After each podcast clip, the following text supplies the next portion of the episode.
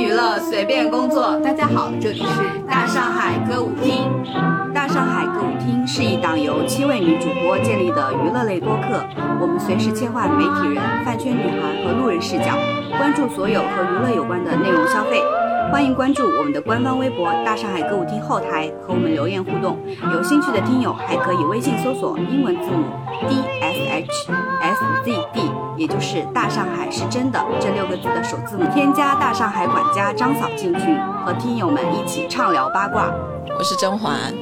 这次来我们节目做客的是卖鱼桥的西子和富贵。Hello，大家好，我是西子。我是富贵，好，我们这一期又是一期串台节目，我们是卖鱼桥分桥跟大上海歌舞厅的第二次串台。其实之前跟大上海歌舞厅也有合作过，呃，其实我们私底下都是很好的朋友，认识了很多年。其实我和甄嬛，我们两个人还有一档播客，已经断更两年了。算了，不管它。然后这一次就是想要来聊一下这一个季度最火的一部日剧《重启人生》。我在小红书就有刷到，他们日本人也说，这个在他们那个季度的电视剧里，他们本地也是最火的。然后在国内，我觉得热度也还可以，我身边还有蛮多人在看的。然后我也经常有看到网上的讨论，浅浅的聊一下，浅浅浅聊一下，浅聊一下，浅聊一下。这个在数码圈就是一定要先说我不是干啊，然后怎么样怎么样，然后才开始干。我不是干你，啊，我就是觉得怎么怎么样怎么样。所以我们现在主播就是我浅浅的聊一下。啊。我们先来说一下这个剧大概是讲的什么内容哈。这个女主角是安藤英饰演的，叫马美。呃，其实听这个名字就知道重启人生，就是说她一不小心死了，然后就。嗯，重生了，对啊 重生了，又开启了新的一轮的人生，但是他是带着上一轮的记忆的，然后又重新开始，呃，就大概讲这么一个故事。他本来是生活在他的老家嘛，然后他有两个非常非常好的好朋友，就是三个好姐妹吧。嗯，这两个人，一个是夏帆演的，一个是木南晴夏演的。啊，所以相当于是最主要的三个人物，就是这三个女性。她们本来是在老家生活，然后有一次聚会的时候，马美遭遇了车祸，就来到了一个类似于服务台，就是日本人的地狱是一个非常的社畜的一个场所，就有一个地狱的工作人员接待了他，让他选择投胎成为食蚁兽，或者是可以重生，再过一次这辈子的生活。然后，因为他非常非常想要投胎成为人类，然后他不想投胎成为动物，所以他就选择了重新生活。然后，并且他问了那个服务台的人说：“那我要怎么样才可以投胎成人类呢？”那个服务台的人就说：“转生成自己最想要成为的那个物种所需要的阴德是要最多的，那你不能。”转生为人，就是因为你上辈子积的德不够多，然后你可以选择重新活一次，然后从这辈子开始开始积攒阴德，然后说不定你下次死的时候就可以转为人。这也是这个剧吸引我的地方，就是第一集的时候，其他的重启人生我都是想改变世界，对不对？复仇啊，或者怎么怎么样。他的理由只是说我不想下辈子投胎成一个食蚁兽，我就想要好好做人，重新来一次。其实这个剧它是有两个译名的，就是啊最比较为大家熟知的译名就是《重启人生》嘛。这个名字一听就是就是感觉是一个重生文。我们印象里的重生文就是那种重生之我是叉叉叉，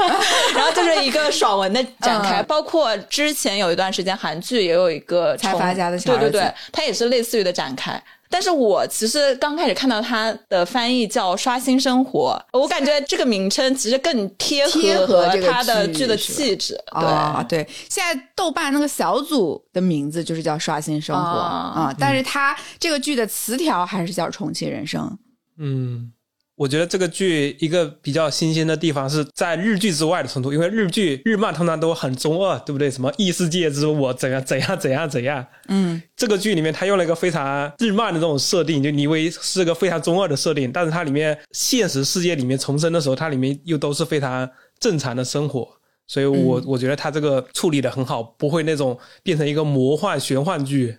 嗯，然后我们来浅浅的介绍一下这个剧的卡司。呃，前面的三位主演已经说过了啊，就除了他们之外，还有几个就比较重要的，也不是叫重要，就是有一定戏份的演员吧。一个是黑木华，然后她也是这个女主角从小的玩伴，从幼儿园开始就认识的。然后男性里面就是戏份比较多的演员是染谷将太，是这么读吗？应该是吧？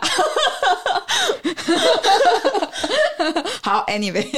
然后呢，除了这些人之外，其实这部剧里面有非常非常强大的卡司，就是有很多非常著名的、大家都非常熟知的演员，但是他们可能只是来友情客串一下。然后包括满岛光还在这里面海报出演了，就是他本人没有来，但是有一张他的海报。哦，是 Mother 那个是吗？哎，对对对对对对对。哦所以说，大家在看这个剧的时候，然后去找这里面出现了哪一些大牌的、大家所熟知的演员，也是这个剧的一大乐趣。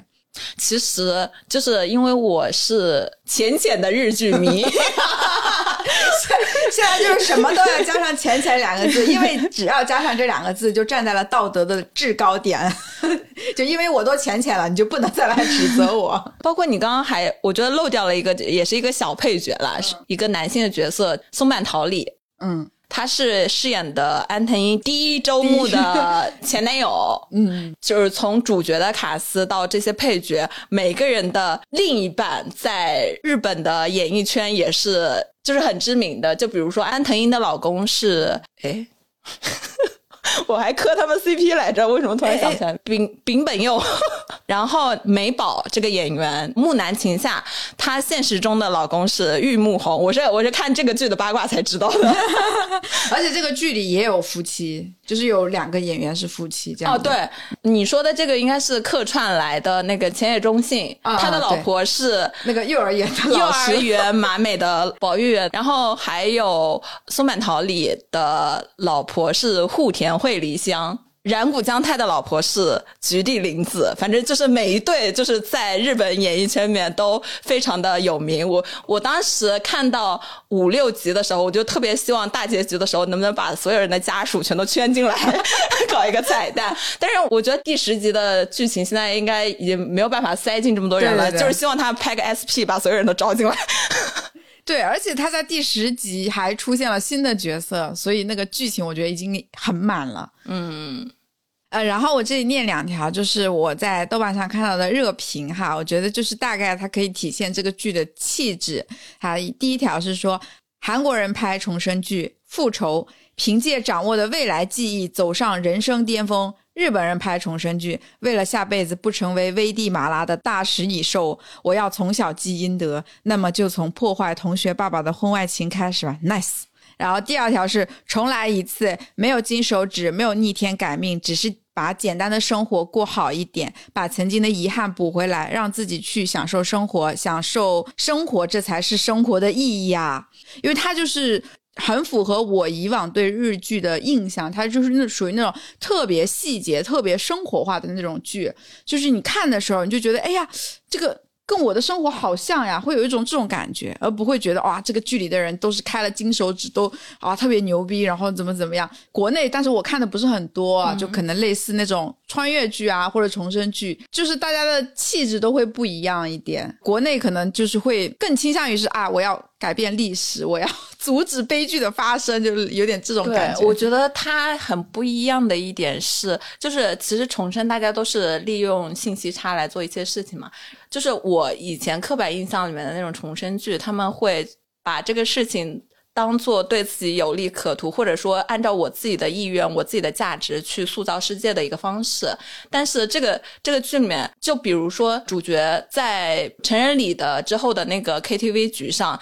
其实是希望他的儿时的玩伴小福不要去从事歌手这个行业的，嗯，但是他又想到，他如果按照现在既定的方向去走的话，未来就是会有一个很可爱的宝宝，他就是不想去改变别人的人生。其实我不是很理解他的这个做法，但是我觉得他这种尊重别人命运的这个、嗯这个方式，放下做当情节是吧？对，当时就是还挺让我意外的。就是我自己的话，可能不会这样做选择，但是他这样做的选择让我觉得，哦，原来也可以这样。所以你的选择是我的选择是让他不要当歌手。哦，但是其实这个点剧里是有解释的，就是至少在第二轮的时候，就是那个主角安藤英演的那个角色，他其实所有的决策都是为了他觉得这个事情可以积阴德，他才这样去选择的。包括你说他为什么没有阻止小福当音乐家，就是因为他觉得如果阻止了，未来那个宝宝没有出生。那就会扣他的阴德，就有损阴德。当然，这个跟剧情的现在展开应该也是不一样了。当时看到一种猜测是说，有可能他促成了一个宝宝的诞生，比如他老师的那个宝宝，还有小福的这个宝宝，就是他促成了一个生命的诞生，实际上是给那个宇宙增伤了，所以他就阴德没有继承。但是，对，所以这里就回到最开始有一个问题，就是到底怎么积阴德？你没有发现他每一轮他根本就没有问那个服务台的人，就是他没有问清楚这个事情，然后他就推开了那扇门，他就重新开始了，然后他就凭着他自以为的价值观，比如说他捡垃圾啊，然后 很 nice，而且他每次做了一件他自以为是个好事，他每次就会偷偷的 nice，他就会比一个大拇指，我觉得那太搞笑了。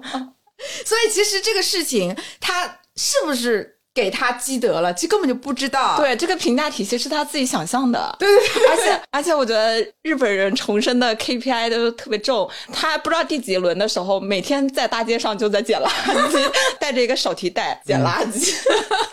对，从小学捡到初中，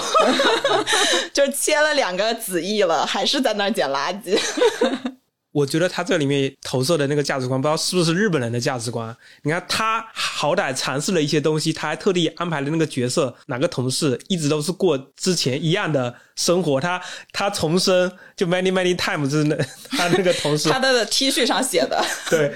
他甚至都可以过一模一样的。我觉得我像这样人生也挺好，所以不知道是不是日本人就比较知足，还是这是编剧的价值观，还挺少见的。还是说编剧我就铁了心，你们都觉得我要龙傲天，我就不龙傲天，我就是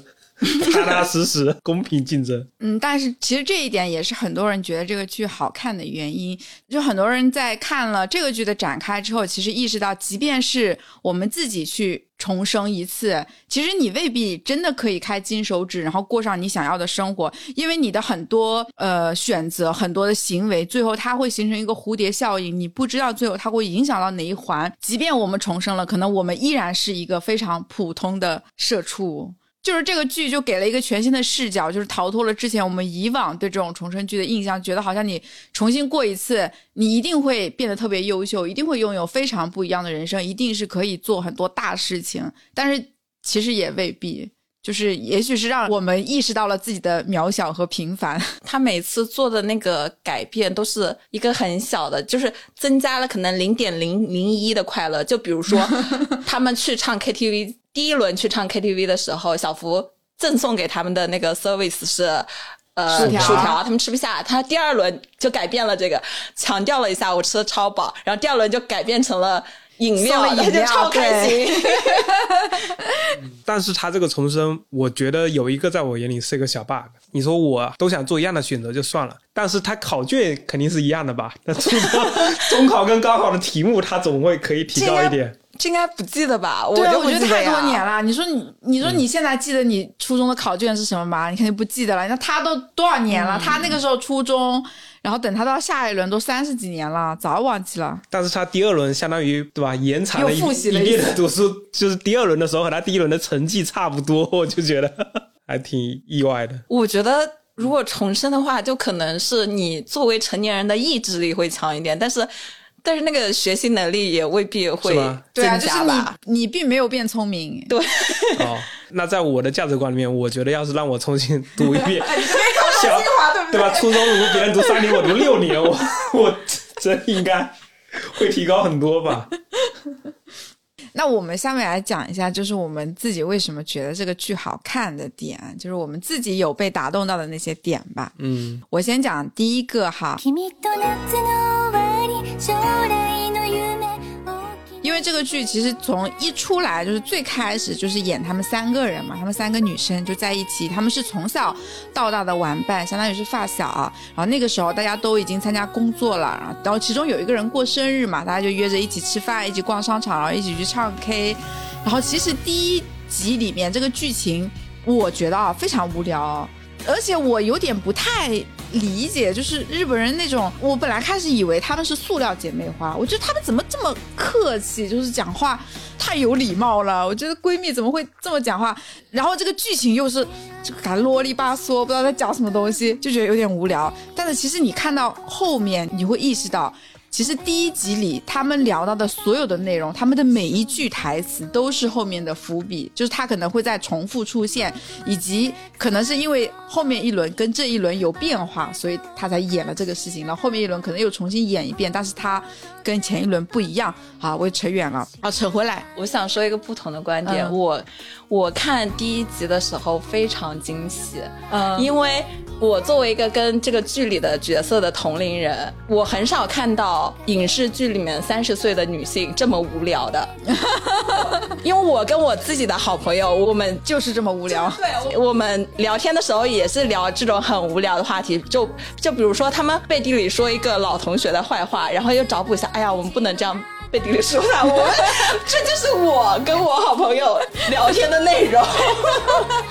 而且有很多屁话，我觉得就是。然后后来发现编剧是一个男的之后，就想、他怎么这么懂我们三十岁的女的？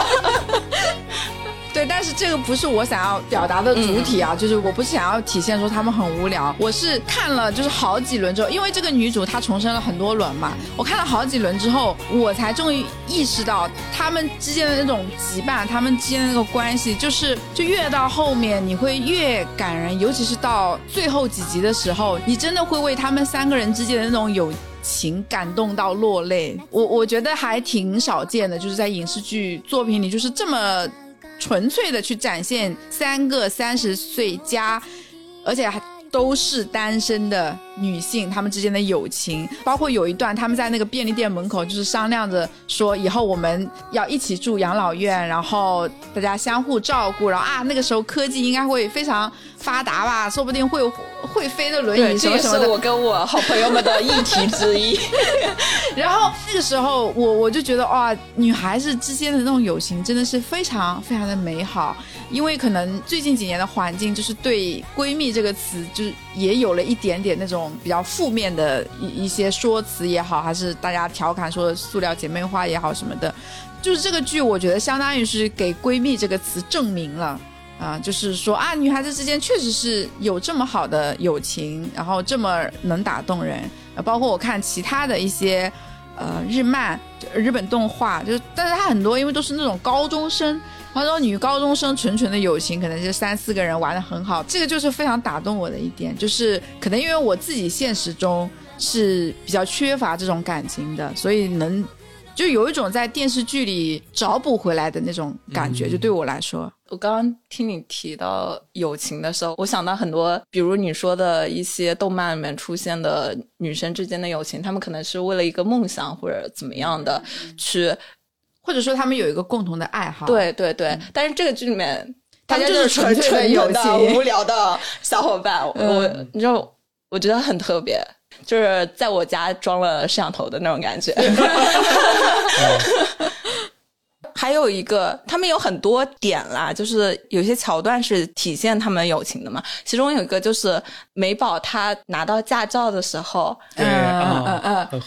对，就是那是我最喜欢的他们四个人的一场戏。对一开始是三个人了，但是后来 后来变成就是等到那个呃那个叫什么来着？马里马马里令，哦，对，玛丽琳玛丽琳，那叫什么？就是玛丽琳真理、呃对，真理，他揭晓了真相之后，就是说原来是他们四个人一起开的那辆车。我觉得就是那一刻，我、嗯，在我心目中他们的感情就是又升华了。嗯，他其实前面也有提到，他自己那个女主，她不是说那天就是她最快乐的一天，就是他们哦对第一天开车去到附近的地方，对，因为因为美宝拿到驾照了，然后他们说，哎呀，这样我们就可以去更远的地方了。对然后。美宝在开车的时候，他们几个人就是坐在旁边，然后就调侃他说：“哎呀，那个美宝居然会开车耶！对哎呀，那个美宝居然敢开三十码耶！哎呀，那个美宝居然会等红灯耶！”就一直在调侃他。而且这一段他们三个人的那一场戏，其实其实那个对话中间是有空隙的，就是四个人那那场戏，就是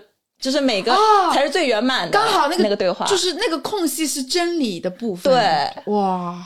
我觉得我我完全没有注意到这个细节。不是，就是他们对话的流畅度上来说，哦并不是说有一个空档。嗯 到我了吗？我特别喜欢，首先是它的技术上，它这片里面的细节都衔接的很好，它不像是会有些为了撑时间给你空镜头什么景色给你拍一拍，而且尤其是他们有很多日常的聊天，你通常会觉得日常聊天可能都是夹杂私货，就是瞎聊，但是它后面的几集里面，里面讲的那些细节跟后面情节还是能对应得上的。所以我，我觉得这一点就是我很喜欢这种很细心的编剧，就是不你不会觉得里面有一段只是为了完成一个任务，比如他们两个人要在一起，所以前面要那种特别傻的桥段来碰在一起。他在里面所有人聊天，我觉得好难，编剧要塞太多的那种七七八八的东西进去，有很多奇奇而且我觉得很多。可能就是编剧的私货。嗯对，这个是技术上的。然后还有一点，我是觉得它的主题也是蛮符合我的，但是可能不同人就看到不一样的东西。你们可能觉得是三十加女性的闺蜜生活，在我眼里，它是一个小镇青年的生活的可能性。就它其实是在一个小地方，然后啊它、奇遇奇遇线，对，然后它编辑又设定了说，你的重启人生不会做不给你开惊天动地的事情。所以说，抱着一个小地方的人心态，然后你的生活如果有有怎么样的可能性，你可能有一个身边一个同学特别厉害的拔尖的，去了远方的，做了一个很顶尖的职业，做了飞行员，然后可能有的人到首都去了，到北京去，东京对我，我知道我故意的，就是说你你身边也会有些同学嗯会到一些大城市、知名大城市去，然后如果你在大城市，你以前的那些小地方的人，如果你的友谊在的话，他还会特地跑过来看你。嗯这里我要补充一个我的事情了，他不是有一轮是在东京，然后他们开车特地去找他玩嘛。我之前刚工作的时候，我在杭州，我以前高中的同桌一定要过来找我，他说我来杭州出差，我今天一定要过来找你。然后我那时候在郊区，在滨江。其实很折腾，因为他在上城区嘛，对吧？他说我今天就要住在我这里，我说我这就一张床，我说我也不想跟你住一起，你睡地板。然后他，然后他就过来找我，就在我房间那个沙发里面睡了一个晚上。嗯他就强行过来，我然后我们就聊天说谁谁谁怎么样怎么样，就是跟里面还有一点点像。后来我说你过来也挺浪费时间的，就是你为什么要特地过来找我？他说我出差一天住宿的补贴是两百块钱，我刚才已经找了一个酒店给我开了一个两百的发票，我回去给报两百，然后我来你这里住，我就可以省掉这两百块钱。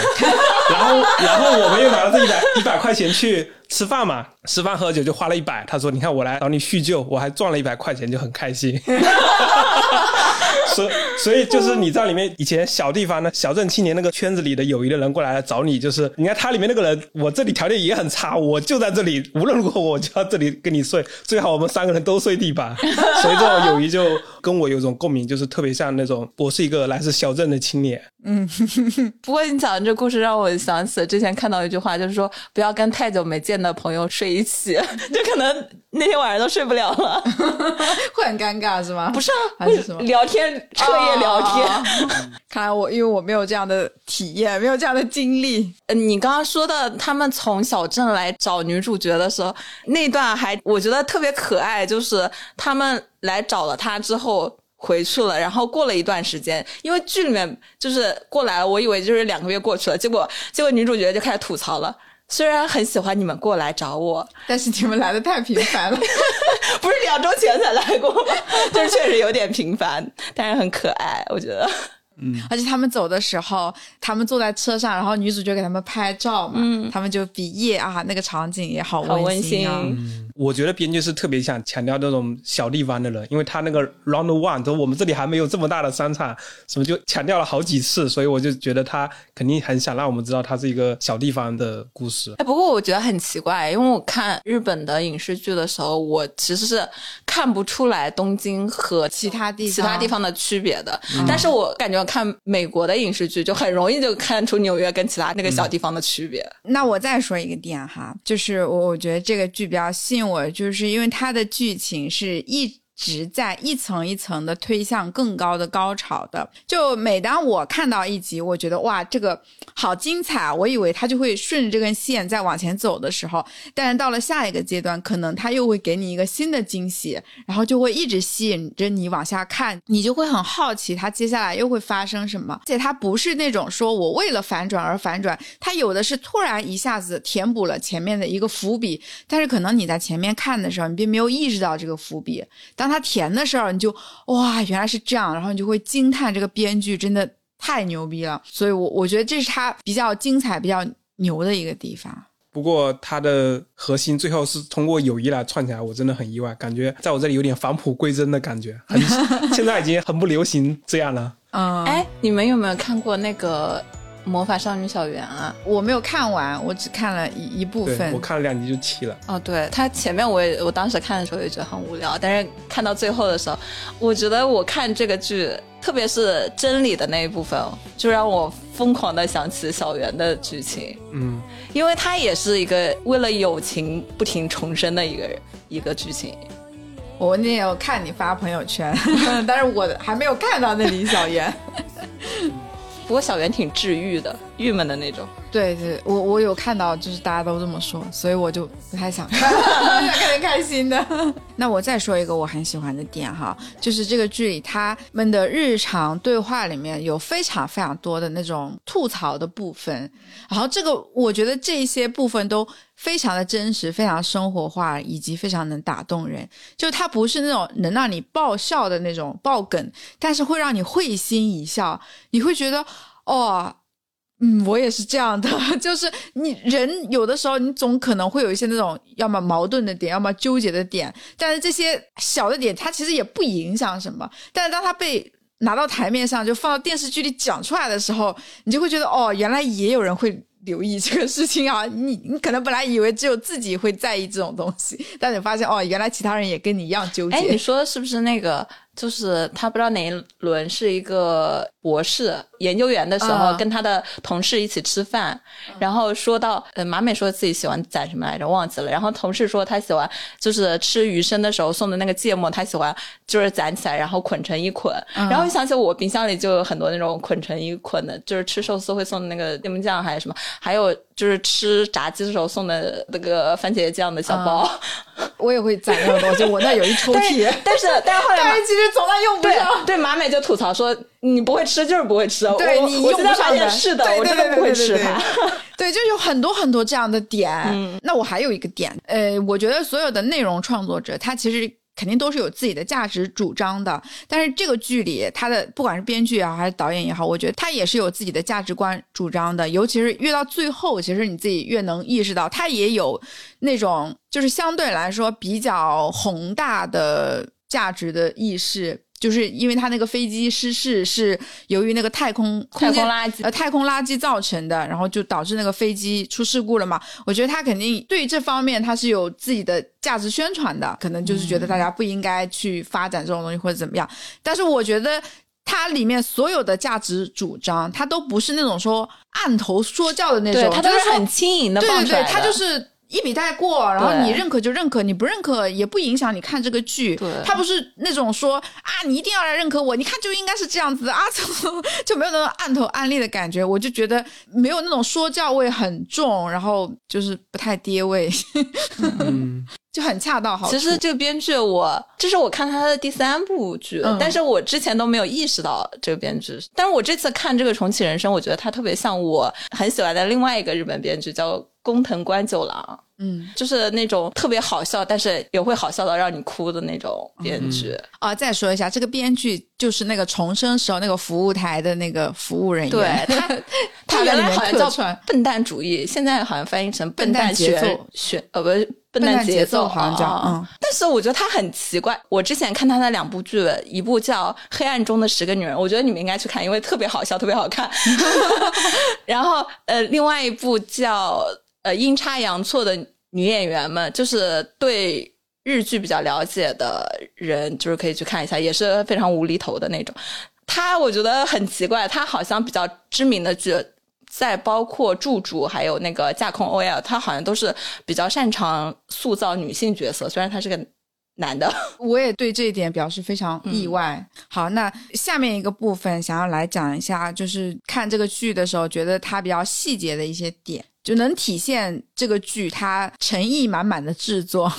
也是我先说第一个哈，这个主角他每一轮的重生，其实他都选择了不同的职业，因为我觉得这样也蛮好的，就体验不同的人生，蛮有趣的。而且他做到自己喜欢的职业的时候，感觉整个人都在发光，就跟他之前在那个就是当公务员的时候那个状态完全不一样。对，然后他每一轮的那个职业，就是对于这个职业的描述都非常的真实，非常的细节。就你看他，即便他只有一两集这样的篇幅，就可能只是寥寥的一些部分，但是他都。我觉得他应该是做了非常非常多的功课的，就整个创作团队啊，然后让这个职业和这个角色非常的有说服力，在这里就要踩一捧一了，就要拉踩一下国内的职场剧了，真的是太假了！哎呀，谁那么上班啊？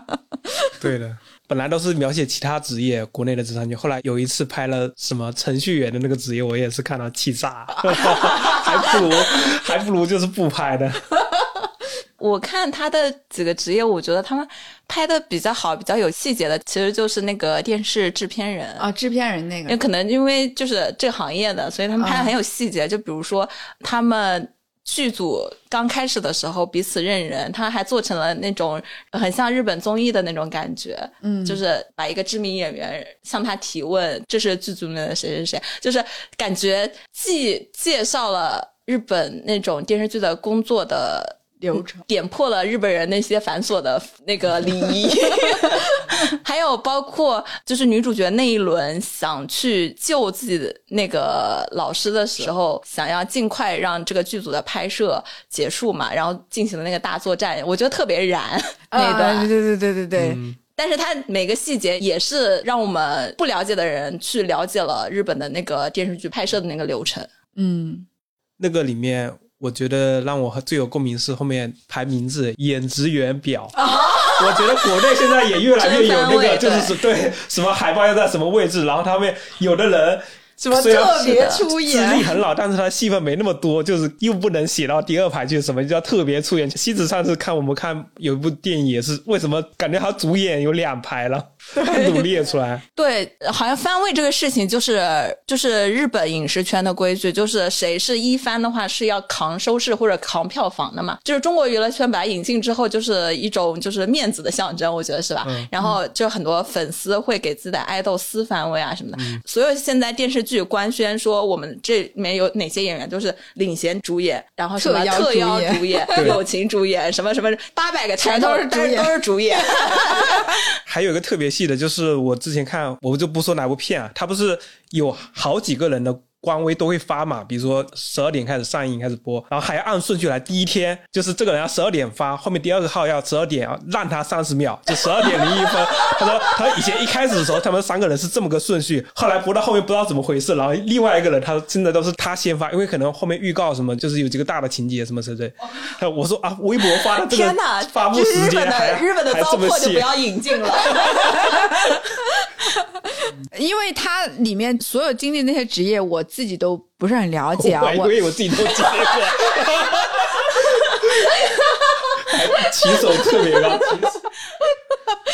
我能感觉到，就是他当制片人的那一世，就是那个细节确实是非常多。我觉得可能就是因为这是他的本职职业嘛，然后他们自己就是肯定是比较清楚的。但是其他的几轮职业，我其实是从那个小组看到，就是每一轮其实都有人提说，哇，这个很细节。他有一轮不是成为了一个科研人员嘛，然后他每次都跟他那个师姐吐槽，他那个用那个显微镜，就是有的人不把那个那个那个应该叫什么镜片给他调回去，还是怎么样，他就吐槽这个点。然后我看小组就有人说，他说不是科研人员，是真的就不知道这个点，而且比如有的人他说我也很讨厌这个事情，什么谁来了都要给我调回去，都不能不调，就算是梅西都不能不调，因为它里面两个人聊天就说啊，那你觉得如果是谁就可以不调？然后有一个人说梅西可以不调。嗯，好，我再说一个点，就是这个女主她每一轮她其实都有一个主题色，你有没有意识到？没有。就它的色调是不一样的。你看他当那个制片人的时候，他那个色调是呃偏黑色的。你看他整体的帽子啊、衣服啊，然后整体那个感觉。不过他的服装好像每一轮都是有一个很统一的一个风格。对。然后他那个有一轮是蓝色的，好像是就是在他那个科研人后面那一轮啊，对，就是不仅仅说他在实验室穿的那个衣服，然后以及那个色调，包括他自己，对，作为科研人员来说，好。好潮啊！对，就是他的日常穿的那种蓝色的卫衣啊，然后戴着蓝色的帽子，就是他的色调都是统一的。而且因为去年不是那个很火初恋嘛，然后初恋他就是蓝色超级多，所以我当时看到她那一世的时候，我想，哎，这个不是初恋色吗？就那种蓝色调。对，然后包括第一世的时候，她其实是有点偏。棕色的那种，因为她在政府上班嘛，哦是就可能需要偏低调一点。然后你看她两个好姐妹都是那种有点森系的，就是黄棕色系的那种感觉。然后她自己在第一轮跟她们颜色是最特别配。对对最接近的，她们三个人就非常非常像，到后面就越来越不一样，越来越不一样。到现在最新的这一轮，就感觉跟他们已经格格不入了。他现在最新一轮好像是穿了一件红色的，就特别亮。最新这一轮就是特别帅 但是最新这一轮他有战友了。哦！我想起来，他们最后一轮第五轮，他们不是互相道破身份，说我是重生者的时候，马美就问真理真理说：“你为什么不给我暗示？怎么暗示？就是在 在脸旁边比下舞。你现在做的这个动作，听众看不见。我姐说在脸旁边比一下舞。然后到第六轮，他们是小学同学嘛，他们小学入学那天就一个人在比五，一个人在比六。六啊，那个场景我也是看了就，哎呀，而且那段的配乐我觉得特别韩剧，特别像偶像剧里面，就是慢动作、慢镜头开对对对，像，像男女感情升华的时候那个拍法，然后就是拍他们，我就觉得啊，就好感动。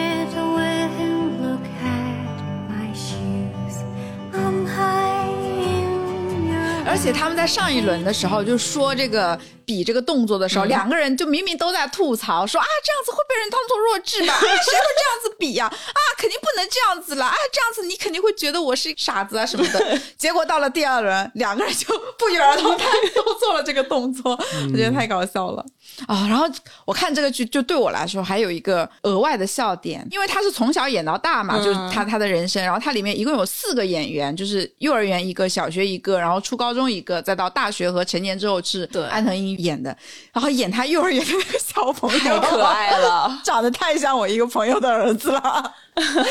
像了。他第一集这个小演员出来的第一帧，我跟卓老师我们两个人同时爆笑，然后说 啊，这不是那个谁谁的儿子吗？就问题她是一个小女孩儿，是就跟我那个朋友的儿子，其实这个朋友来我们节目也录过节目啊，就是猫哥，就跟他儿子太像了特。别像，我看过。对，因为你跟猫哥儿子也一起玩过嘛，你还救过他，是你救的不是我 救的是你救的他，谁救的他？因为我们去露营的时候，他整个人陷到了那个泥里面，就沼泽里面被拔出来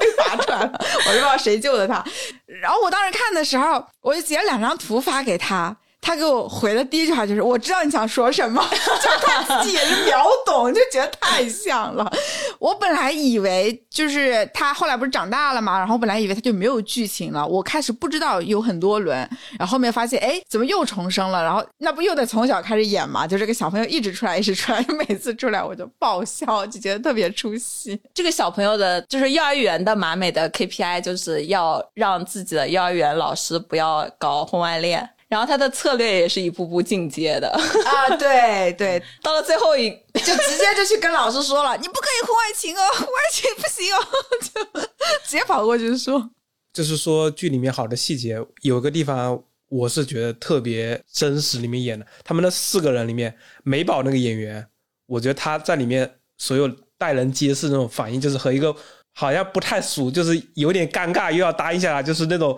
圆润的处理的人际关系的时候，在我眼里特别特别的真实。其他三个人，我觉得多少会让我觉得说啊、这是一个剧，因为本来女主她的设定就比较特别，只有美宝那个，我觉得它里面特别真实，就好像是三个演员和一个真实的人放在真实的人放在里面，因为它里面比如说交换纸，不是他们很多人下班都会看一下，说美宝说你这个我们怎么办？说要不要一起玩？他就说啊、就都是他先说啊、好了之后，我们可以一起做，就是他先同意之后，然后大家才进行下去的。就是你身边会有这么一个人，有时候两个人就是别人同事约你们两个人，你其实不想去，然后有点尴尬，然后你会等一个人先开口说说啊，那我们不太方便，他然后另外一个人说啊，是是我们不太方便，就是里面美美宝里面就是和他要不要一起做啊，或者比如说换贴纸啊怎么样？我是觉得美宝那个演员前面的你是说从小小朋友的美宝到大了的美宝都是吗？没有，就是大了的美宝。啊尤其是 KTV，他不是里面他也是先说那个小福唱的好，就是这么一个角色，这么一个人物性格，啊。主要是他的样貌在里面不算是特别明显的嘛，所以你一开始你会觉得可能就是一个胶水，就是一个工具人的角色，然后他也非常的不出彩，但是看到后面会觉得他是个粘合剂，好像是他把这三个人粘合在一起的。啊，你有这种感觉啊？我没有意识到哎。我也没有意识到。不过美宝这个角色，我觉得是他们四个人中间最对我来说最不红的。我没看过他的剧，啊，我我也是，就这个嗯演员，我之前好像也没有见过，因为其他几个人像安藤英本来就是很火的嘛，虽然我没有看过他太多的作品，我看的上一部可能是他演的那个《小偷家族》啊、但是我知道他在日本非常知名，好像也拿了很多奖，对吧？影后。呃，其实我之前没有意识到他的演技这么好，他在这里面演技真的是，嗯，浑然天成，就太真实了。然后夏帆其实我是看过他比较多的作品的，最开始看他那个单人露营，然后以及去年他也演了那个初恋，而且他之前老是演那种很苦的角色，对对对对，女二号，这是我第一次看到夏帆这么不苦。对，就是终于看到他演了一个开心的角色，对吧？之前都是那种为男主为爱铺路的那种要牺牲掉的女二号，都是这种。包括那个真理的那个演员，就是他很红，因为我不怎么看那个很多日剧啊，尤其是以前没怎么看过，我也就这两年在看一些。但是我看他那个长相，我就觉得他不是一般人。虽然我没有看过其他的，唯独就那个 Mibo 那个演员，我就觉得他好像就是，即便是从外形上看起来，也比其他人要普通一些。嗯，所以他在里面就不太出彩。但是你识别了他。对，你 慧眼识珠。对，所以我就觉得他这个角色，就他在不出彩的情况下，然后把整个人的构建的特别丰满，哪怕在服务区聊天，最后那个吃饭的时候，不是说你是什么派，我没吃过，然后他是他先说啊，我是酱油派什么的，啊，就能把群体的节奏给控制下去。哦，你居然留意到这么细的点，我我只是觉得哦，他们几个人在聊天，我就没有去注意谁是什么人设。那关于这个剧就讲完了啊，但是在这之外呢，我们想衍生再聊几个其他的话题，有点像快问快答啊。第一个呢，就是你身边有没有这种看起来像是过了第二轮或者是重生过的人？呃，然后这个身边其实可以更扩展一些，就是你现实社会中、现实世界里，只要你你知道的人，就是你知道有这么一个人，就都可以讲。最近因为日语都在看这个重启人生，然后还有发生了一件事情，就是日语中大家的大家的女儿卢田爱菜，她她啊考考上了那个个庆应大学的一个，就是好像排名第一的一个法学部的一个什么嗯什么科。然后评论和那个转发里全都说他就是多州牧人吧，对对，他非常小的时候就开始演戏了，然后每次演技就是那种非常成熟，但是又有小孩子可爱的那种。嗯，又是在九漏鱼这么多的演艺圈，又能就是保持这么好的学业，就是让大家就觉得他肯定是多州牧人。嗯，我有一个，啊你说，但是我的这个是发生那件事情，我觉得他的反应就让我觉得仿佛是提前预知了，倒不是说整个人啊。我的这个朋友他在北京工作嘛，但是他是北京很难有户口。几年前北京有一次短暂的天津说北京可以开放落户，然后他在北京不是很近嘛，如果去天津落户，就天津就约等于是可以无条件落户。然后他在北京离天津很近，他就想，如果他户口落在天津，未来教育啊什么的就很方便。他当时看到这个新闻的那一刻，他马上就请假动身说这个事情我马上就要去处理。后来第二天，因为太多人想要去直接的迁入到天津的户口，然后天津就把这个政策给关了。所以从他开始宣布这个政策开始，全国好像只有一百个人真正的把户口落到了天津。他就是其中之一。然后我的这个朋友就其中一个，他就是那种秒杀能秒杀到的人。对，就好像生活中很多个瞬间，只有他在那个瞬间知道说这个瞬间是非常重要的时刻。这五年了，就在等这一个 机会了，他就马上义无反顾去办了政策。那我也讲一个我身边的人啊，然后我有一个是我的初中同学，就是我初一的时候是本来是在一个私立学校上学的嘛，然后初二转到我们当时我们本地的二中，然后当时我们班的那个班长啊、呃是一个女同学，就是在我眼里，我觉得她就是是一个完美的人，然后他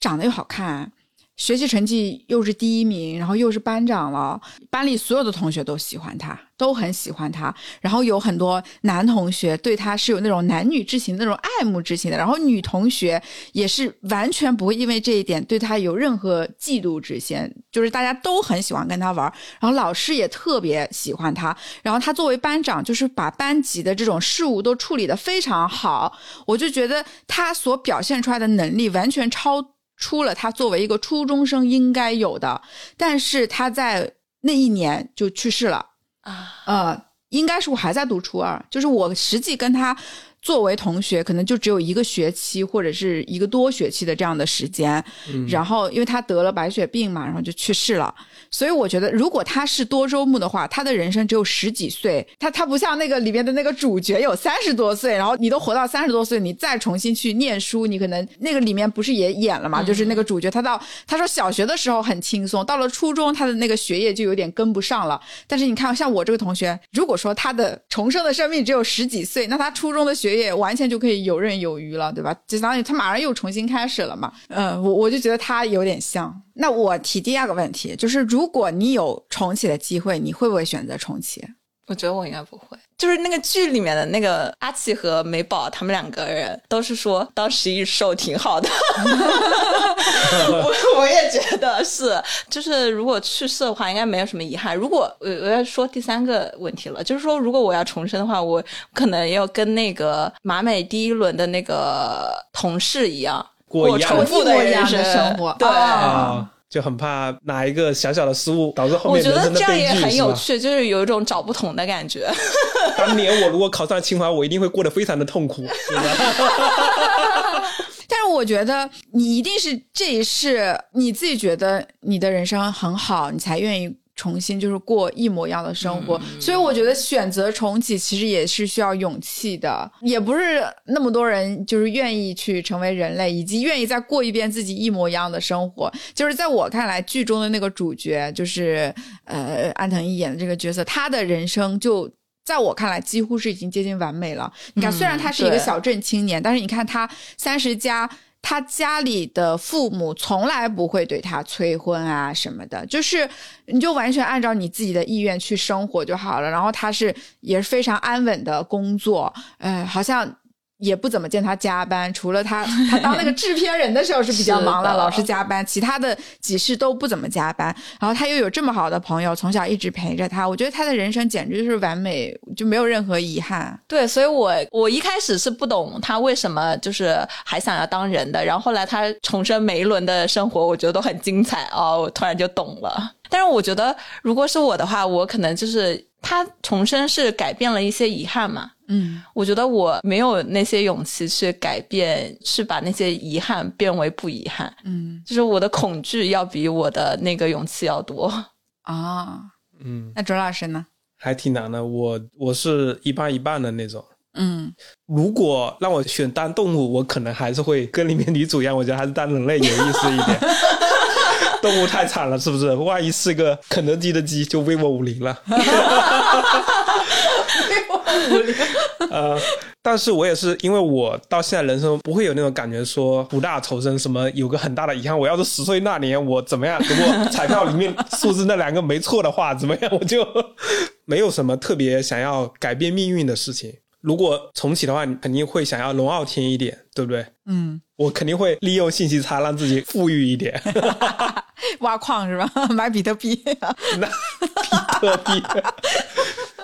争取当一个大的网红，对不对？你如果现在重启，其实你也如果不知道我十年前彩票号码是什么，如果我十年前开始做播客的话，现在说不定就是播客一哥，是不是？但是但是不要了，做播客也不挣钱。格局太小。没有什么诱惑力，是吧？对我来说，其实也是一半一半，就是可能我也会有点纠结，就是这个取决于说我要转生成为的那个动物它是个啥。啊，如果是那种我不太了解，或者我觉得很悲惨、很恶心的，可能我就不会想要转。但如果是还好，比如说什么猫猫狗狗，我觉得好像还可以哈。对，我觉得，我觉得如果填填下辈子志愿的话，猫绝对是第一名。呃，但如果是那种我我可能就未必会选择重生嘛。但是如果是那种我觉得不太好的动物，呃，食蚁兽，我觉得就好像我也不太会想要成为食蚁兽，